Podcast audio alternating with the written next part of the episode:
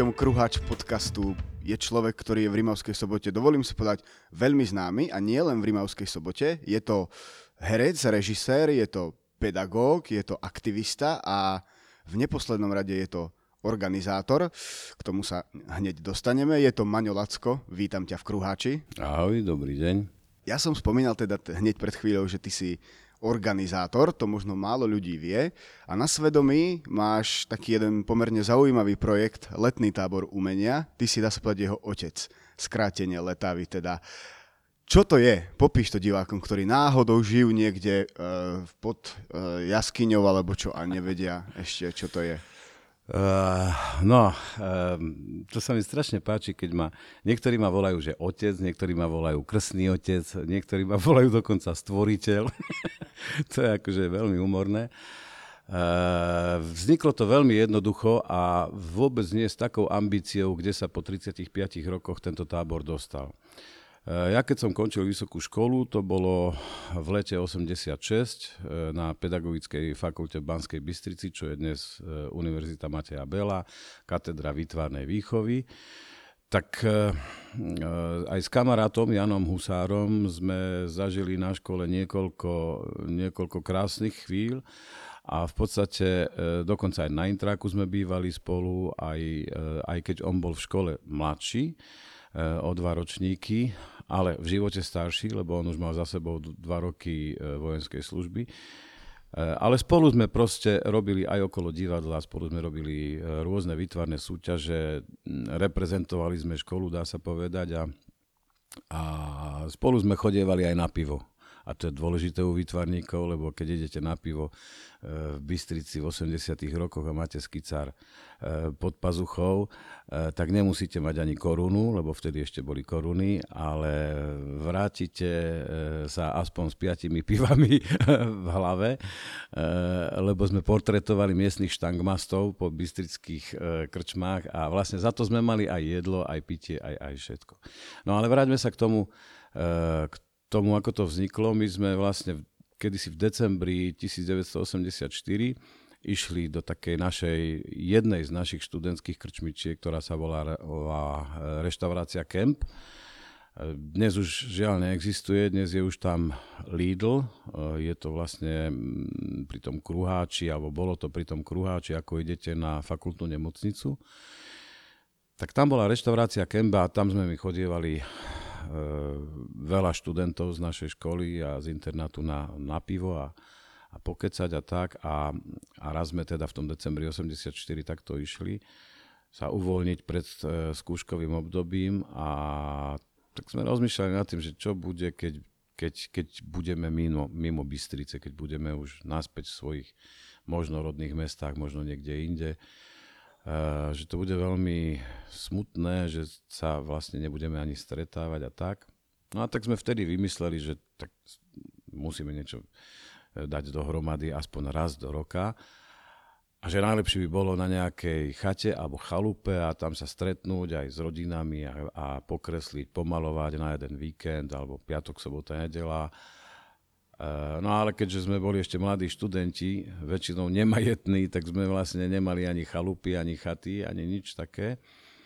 Ale ja som hovoril kamarátom, a teda hlavne tomuto Janovi, že, že počúvaš, však pri Rimavskej sobote je jedna zaujímavá e, rekreačná oblasť, volá sa to Kurinec. Vtedy to ešte nebolo také centrum ako dnes, vtedy tam bola krásna príroda, krásne jazierko, Dokonca režisér Vlado Sadíle, keď e, svojho času prišiel na Kurinec v tých 90. rokoch, povedal, že to je najkrajšie e, stredisko na Slovensku, lebo že je neporušené, je tam čistá, krásna príroda. No dnes žiaľ je to už úplne inak.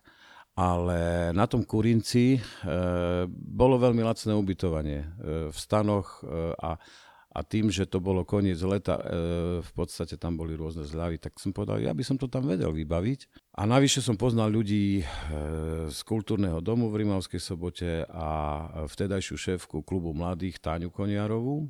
Ten klub mladých bol mm, pod múzeum, tam, kde je teraz MM City, alebo neviem, ak sa to volá. A to bol priestor, kde, kde boli tri také oblúkové e, miestnosti, kde sme mávali výstavy, hrávali sme divadielka, Mali sme tam rôzne aj oslavy, aj, aj zo školou sme tam chodili. Bol to taký super priestor pre mladých ľudí, kde boli tak trošku aj pod kontrolou, dalo by sa povedať, lebo tam sa nemohol piť alkohol.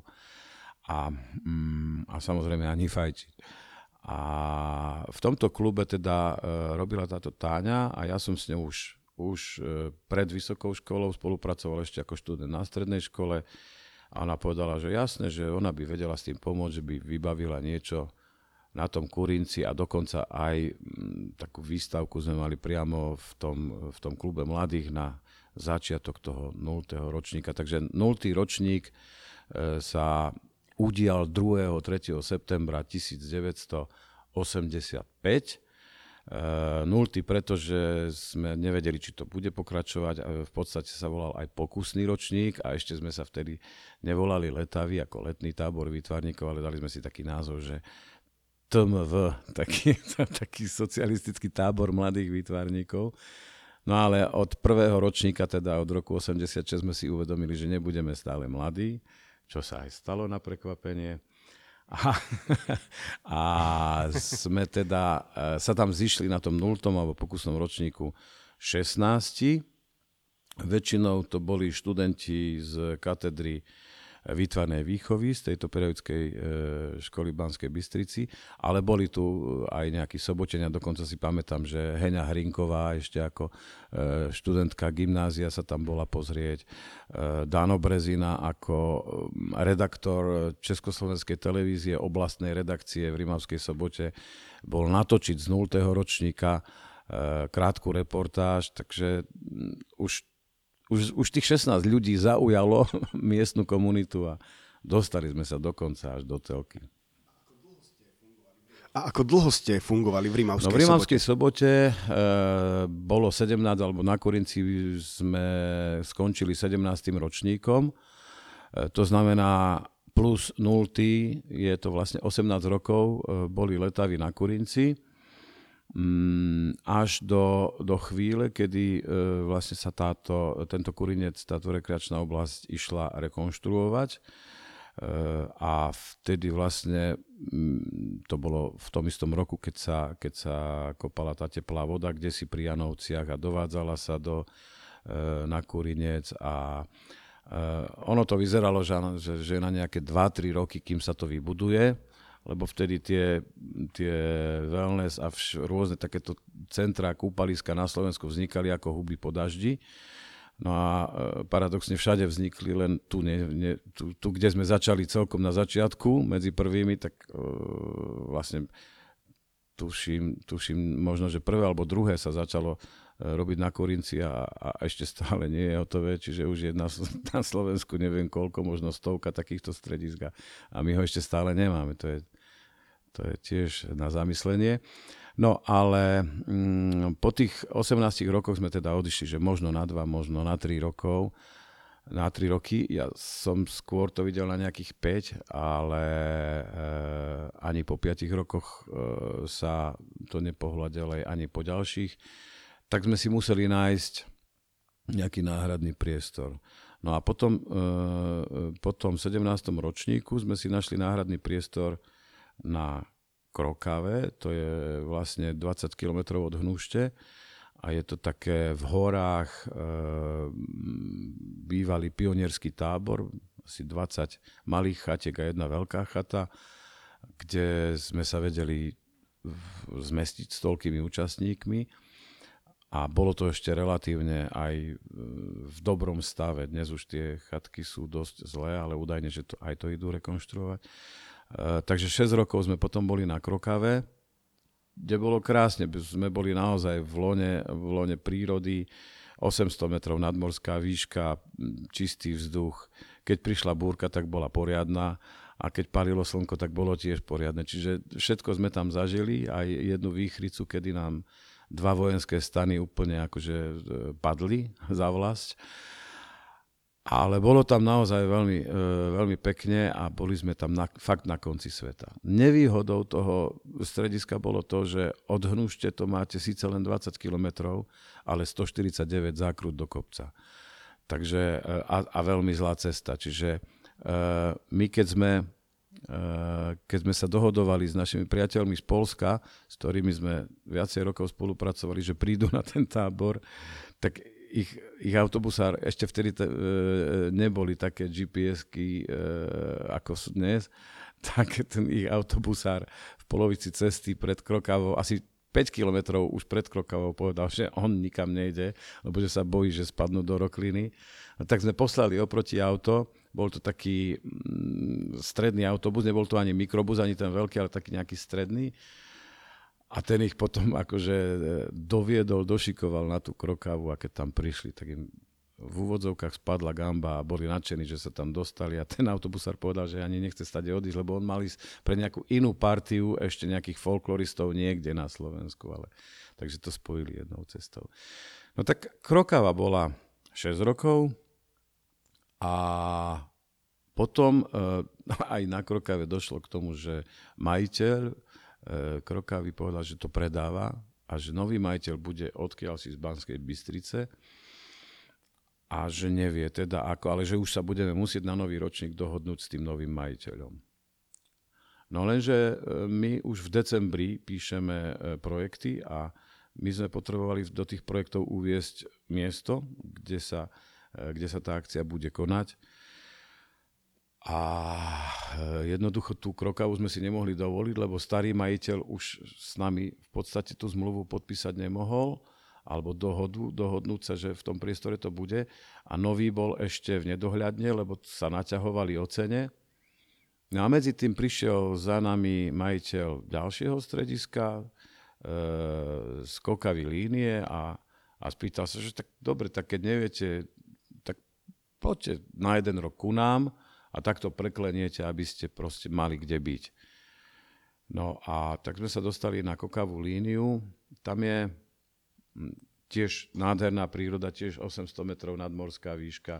Čiže je to v podstate veľmi podobné, akurát ten priestor je iný. E, na Krokave to bolo vlastne v podstate jedna veľká rovinka, čistinka a všetko okolo, čiže keď ste vyšli k hlavnej chate, tak ste videli všetko, všetky dielne, všet... na program bolo vidno proste chatky, ale tu e, je ten priestor oveľa členitejší, čiže vlastne Niekedy prídete do centra tábora, vidíte tam nejakých 50 ľudí a poviete si, a kde sú ostatní. Aj? Že, no a tí ostatní sú práve v tom členitom priestore a tvoria e, v rôznych priestoroch tej, tej línie e, a tým pádom zase je to aj výhoda, lebo majú väčší kľud na tú prácu. A ja neviem, keď si niekto s Jankou Oľhovou v dielni herecko-režijnej pripravuje predstavenie, tak nemá toľko obsmrdačov, nakúkačov a robí sa vtedy ako podstate lepšie. Takže sme vlastne už 12 rokov teraz na línii a to je dohromady 35. No a po tom čase, čo sa týka tej organizačnej stránky, ty to berieš ako že to už kvázi ide samo, alebo je to stále kopec roboty každý rok proste no, uskutočniť tie Ono to možno z, e, zvonka vyzerá tak, že, že to ide samo, ale nejde to samo. E, v podstate každý rok treba pripravovať nový projekt, respektíve nové projekty, lebo e, my to delíme tie, tú projektovú časť na projekty pre FPU, niekedy sme mali aj Vyšegradský fond na VUC, dokonca už teraz aj na mesto, ako máme tam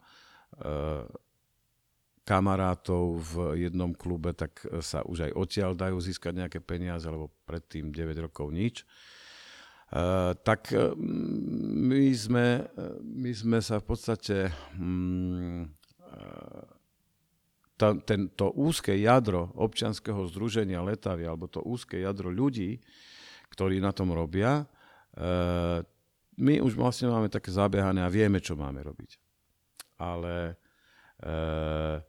to, je, to sú 5-6 ľudia, eh, ale tie letavy potrebujú štáb minimálne 20 ľudí, eh, ktorý musí fungovať ako dobre ozubené, dobre natreté ozubené kolesa na, priamo na tom tábore a ten musíme vlastne každý rok dávať dohromady nový. Niekedy, niekedy tí istí chlapci, ktorí nám pomáhajú v štábe, alebo študenti, vysokoškoláci, stredoškoláci, eh, pár rokov je to povedzme tá istá osoba alebo tie isté osoby, ale počase sa menia. Čiže pri nás sa už vystriedalo a vyrástlo veľké množstvo mladých ľudí, ktorí takto pričuchli k tejto akcii a nejakým spôsobom už dnes sami vytvárajú hodnoty na, na inom kultúrnom poli. Spomínam takých ako Ado, Pavele, Ado, Ado Pavela, ktorý, ktorý sa kultúrou vlastne živí, ale tiež je odrastený na letavách a tiež vlastne ako, začínal ako účastník a pomocník a tak ďalej a tak ďalej.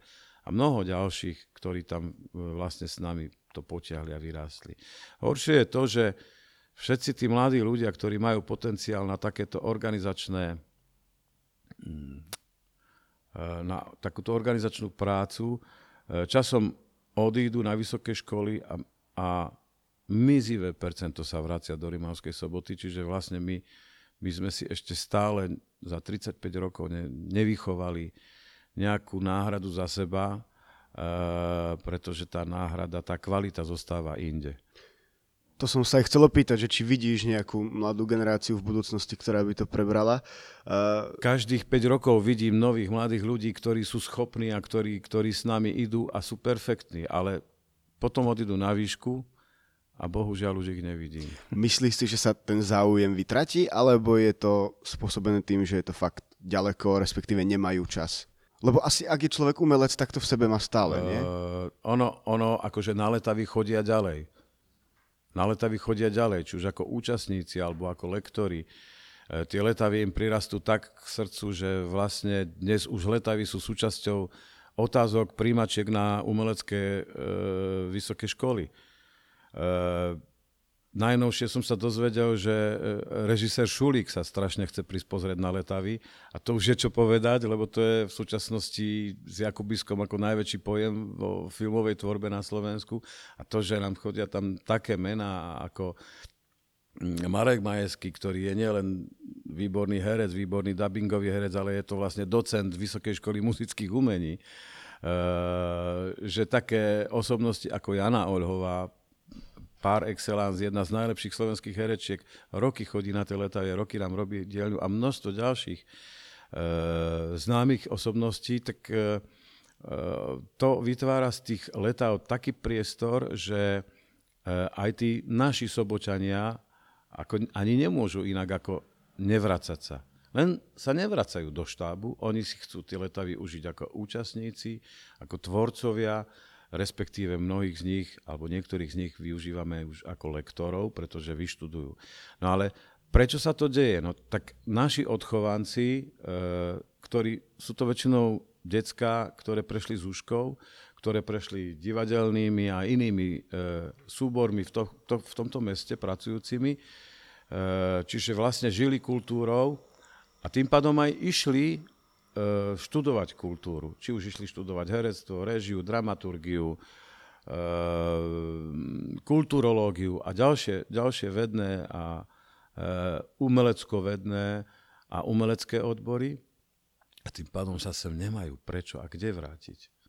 Lebo v podstate nemáme tú vysokú školu zameranú na umenie, Máme tu Zušku, do ktorej sa môžu vrátiť, ale za Zuška sa nedá nafúknúť a nemôžu tam, e, sa tam vrátiť e, kvázi, aby učili všetci, ale oni nechcú ani učiť. To učenie, ak aj zostanú povedzme na Vysokej škole muzických umení učiť, tak, alebo niekde inde, tak to majú len ako mm, taký bočák alebo niečo, aby si zaplatili účty, ale tie zárobky idú z tej ich umeleckej činnosti. Čiže najviac z filmového herectva e, a z dubbingu. E, z divadla už menej, lebo divadlo ako také je na Slovensku dosť nízko platené. Tie herecké platy v divadle sú nízke, čiže ani sa nečudujem tým hercom, že hľadajú zárobky v tom dubbingu a v, v, v seriáloch, ktoré niektoré sú na úrovni, o ktorej nebudem hovoriť,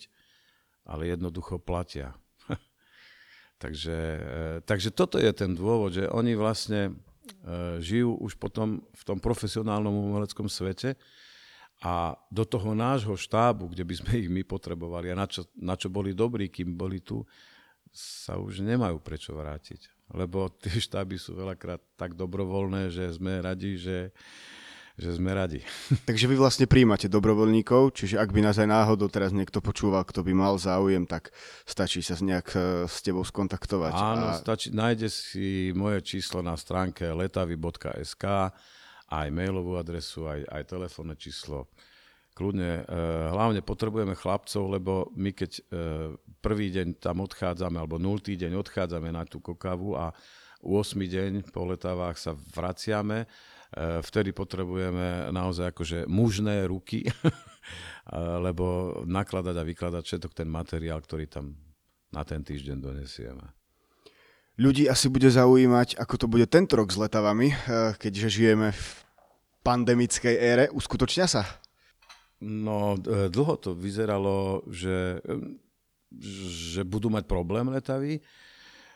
V decembri, keď sme robili projekt, sme ani netušili, čo príde ale projekt nám prešiel eh, a jedine na VUC nám projekt neprešiel, pretože oni stopli všetky akcie, ale na Fonde umenia nám ten projekt prešiel a, a mali sme určité také indície, že čo s táborom, lebo ešte v marci, apríli sa nevedelo, čo bude na prelome júla a augusta, či sa bude dať niečo robiť, či nie tak sami sme čakali a na FPU nám v podstate nechali voľnú ruku, len s tým, že kvôli, kvôli tomu, aby to bolo istejšie, e, mali taký názor, či by sa neposunuli letavy ďalej na koniec leta. No ale my ich na koniec leta presunúť nemôžeme, pretože už sme mali zaistených lektorov na tento termín, už sme mali zaistené e, iné veci materiálne na tento termín a navyše koncom leta e, mnohí sme z, e, z takých jobov, že už na konci leta nemôžeme na tie letavy ísť, lebo už my napríklad na Zuške otvárame školský rok, alebo príjmačky už máme od 26. augusta, čiže e, tým, že tie príjmačky nevedeli prebehnúť na konci školského roka, tak nás pred začiatkom nového školského roka budú musieť byť a podobné iné veci. Takže my sme si povedali tak, že Nechávame pôvodný termín 2. až 9. august 2020 a, a už nech osud rozhodne, či áno, či nie. No, zatiaľ, akože vy, začalo to vyzerať veľmi dobre, potom sa uvoľnili tie pravidlá a začali pribúdať e, nakazení aj v našom okrese, ale hlavne vo vedľajšom revúdskom okrese. A ešte paradoxne, my sme s letávami, aj keď sme organizátori z Rimavskej, tak sme e, s letávami v okrese Poltár a Poltár spadá pod e, hygienický úrad v Lučenci. Čiže je to všetko ešte takéto akože komplikované a my vlastne sa musíme dohodnúť na určitých e, týchto prístupoch k účastníkom a vôbec e, e k organizovaniu toho tábora vlastne s, e, s hygienickým, e, okresným hygienickým úradom v Lučenci ale komunikujeme. E, samozrejme, že budeme musieť dodržiavať e, na začiatku všetky merať teploty. E, všetci dostanú od nás zadarmo šité rúško s logom letavy. A samozrejme, všetci majú v tých predpisoch, čo si majú doniesť, pripísané tie veci, ktoré, ktoré vyžaduje táto pandemická situácia. No a to sú tí účastníci. Ale potom my tam máme ešte dosť veľa ľudí, ktorí chodia na večerné, mm, večerné predstavenia a tých, my, to môže byť nejaký chatár z Línie, to môže byť nejaký človek z Lučenca, čo sa príde len tak autom večer pozrieť, to môže byť, e, často ľudia chodia z Rímavskej, tak e, pre takých ľudí e, takisto budeme ich musieť merať teplotu, a to, čo aj na začiatku tábora budú také čestné vyhlásenie podpisovať všetci účastníci, že e, neboli v zahraničí, teda v červenej zóne, že, e, sa, e, že nemali návštevu zo zahraničia z tejto červenej zóny, že sa nekontaktovali a tak ďalej a tak ďalej. To je vlastne také čestné vyhlásenie. Tak takéto nám aj tí, tí, ktorí prídu na tie večerné programy, budú musieť žiaľ podpisovať. E, musíme na to vyčleniť minimálne jedného alebo dvoch ľudí, ktorí budú mať na starosti len toto, čo sme za 35 rokov nerobili, ale, ale teraz to budeme musieť. Ale tak ja verím, že že to zvládneme spoločnými silami a že ľudia to pochopia, lebo už sa ľudia naučili, idete do obchodu, bežne si ľudia dávajú rúška, niektorí dokonca aj vonku, aj na ulici nosia a myslím si, že na Slovensku sa toto celkom ujalo, čo, čo pre mňa bolo veľké prekvapenie, to, že Japonci automaticky akože poslúchajú a dajú si rúška a neviem, čo, ale oni sú taký národ, tak to som vôbec nečakal, že aj na Slovensku sa udeje a ono sa to udialo, takže verím, že sa to celé podarí. No ešte stále máme necelé dva týždne do tých letov, ešte stále sa môže niečo stať. Môže sa stať, že za týždeň v našom okrese pribudne alebo v poltárskom okrese pribudne, ja neviem, 20 nakazených a e, môže sa udiať to, že tak ako v Revúcej, že stopnú všetky akcie e, nad 50 ľudí. Čiže aj v Revúcej sú teraz povolené, ale iba do 50 ľudí a zase za prísnych hygienických opatrení. Takže budú to také zaujímavé letavy, jubilejné, zaujímavý rok 2020 a ešte aj pandémia, tak tieto si asi mnohí zapamätajú. To som chcel aj povedať, že budú teda iné, ale asi o to nezabudnutelnejšie potom v budúcnosti. E, pred vami ako organizátormi stojí teda dosť ťažká výzva. My vám e, držíme palce. Dúfame teda, že sa podujete poprvé uskutoční, po druhé, že keď sa uskutoční, tak dopadne dobre. A na záver, čo by si odkázal našim poslucháčom? Ľudia, držte sa, nebuďte chorí a ak budete mať čas, môžete sa kľudne prísť pozrieť na kokavú líniu. To je od 2. do 9. augusta 2020 e, v tom rekreačnom stredisku, ktoré isté mnohí, mnohí poznáte, lebo sa tam chodíte lyžovať v zime. Nebudeme mať 16 dielní, ako sme pôvodne e, chceli mať, e, ale z tých hygienických dôvodov ich bude trošku menej. Nebude 500 účastníkov ako po minulé roky, ale z hygienických dôvodov ich bude trošku menej ale e, tak sme aj rozmýšľali nad tým, že čo teda, aký, ako osláviť ten, tých, ten 35. ročník. Ja si myslím, že oslavou bude to, že e, vôbec budú tie letavy a preto by som aj ľuďom chcel pripomenúť takú jednoduchú vetu, že nemusíte žiť nejaký veľmi honosný život, hlavne, že ho žijete. Toto bol Maňo ktorému veľmi pekne ďakujem, že nás prišiel pozrieť a s vami ostatnými sa teda počujeme niekedy na budúce.